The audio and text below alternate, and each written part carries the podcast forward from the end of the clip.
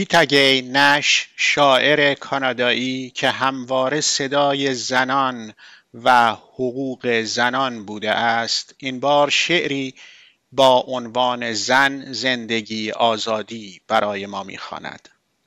در مقدمه این شعر پیتاگی نش می‌گوید من جامایکایی کانادایی هستم و این شعر را در حمایت از مردم ایران به ویژه زنان و برای همه زنان جهان سرودم من از کلمه پایمال شده در شعرم برای اشاره به حق امتیازی استفاده می کنم که در سال 1913 توسط اسبان لگدکوب شد.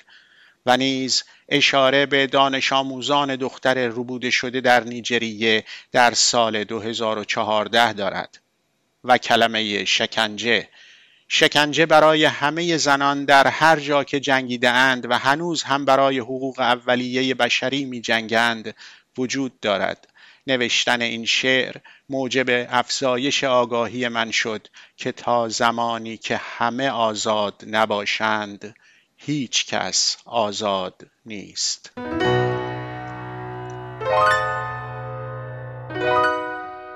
زن زندگی آزادی شعری از پیتاگی نش. هزینه آزادی خواهران پرکشیده است. بدون جانبازی و ایثار آزادی به دست نمی آید تحت حاکمیت گشت ارشادها که همیشه به شکلی برای ما وجود داشته. نباید هیچ خواهری پایمال شده شکنجه شده گرفته شده زندانی در زیر حجاب بماند. نباید هیچ فرزند دختری ترد شود با استفاده از خدا و فرهنگ. به عنوان زندان. گیسوان رها بازوان در هم تنیده ما در کنار هم می ایستیم تکان دادن روسری های سفید نشانه تسلیم نیست. همبستگی است و همصدایی.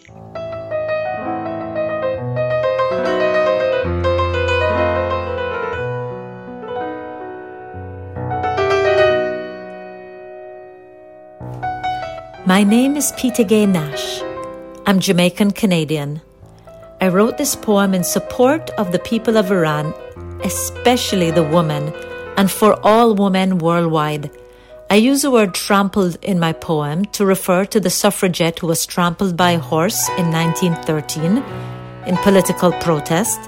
Taken refers to the female students kidnapped in Nigeria in 2014 and the word tortured for all women everywhere who have fought and are still fighting for basic human rights. Writing this poem gave me the increased awareness that none are free until all are free. Here's my poem, Woman, Life, Freedom. The cost of freedom is high, sisters, doesn't come without bloodshed and loss under the rule of the morality police, which has always existed in some form for us. No more sisters trampled, tortured, taken, imprisoned under virtue's veil. No female child discarded using God and culture as jail.